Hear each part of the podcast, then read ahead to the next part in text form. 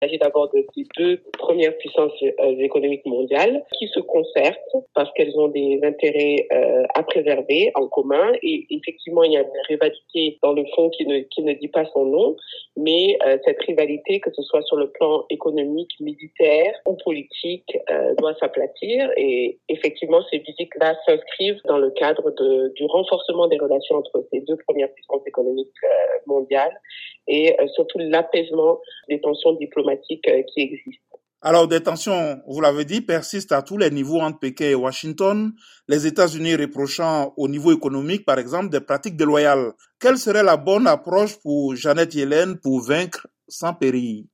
Euh, Taïwan étant un partenaire privilégié des, États-Unis, même si les États-Unis n'ont pas de relations diplomatiques officielles avec Taïwan, euh, c'est relations qui sont plutôt euh, économiques et non officielles sont quand même assez fortes.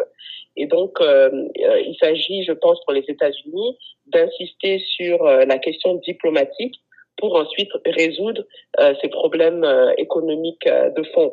je pense que ces, ces, visites que Anthony Blinken et Janet Yellen viennent de, de conduire vers Pékin ne vont pas résoudre du jour au lendemain les, les tensions entre les entre les deux les deux pays, mais elles serviront sans doute à montrer la bonne foi des États-Unis à travailler de pair avec euh, la Chine pour ensemble rivaliser, mais euh, sur des, termes euh, assez justes et équitables entre les deux pays. Ce ballet diplomatique à Pékin, on le présume, prépare une rencontre entre les présidents Xi Jinping et Joe Biden.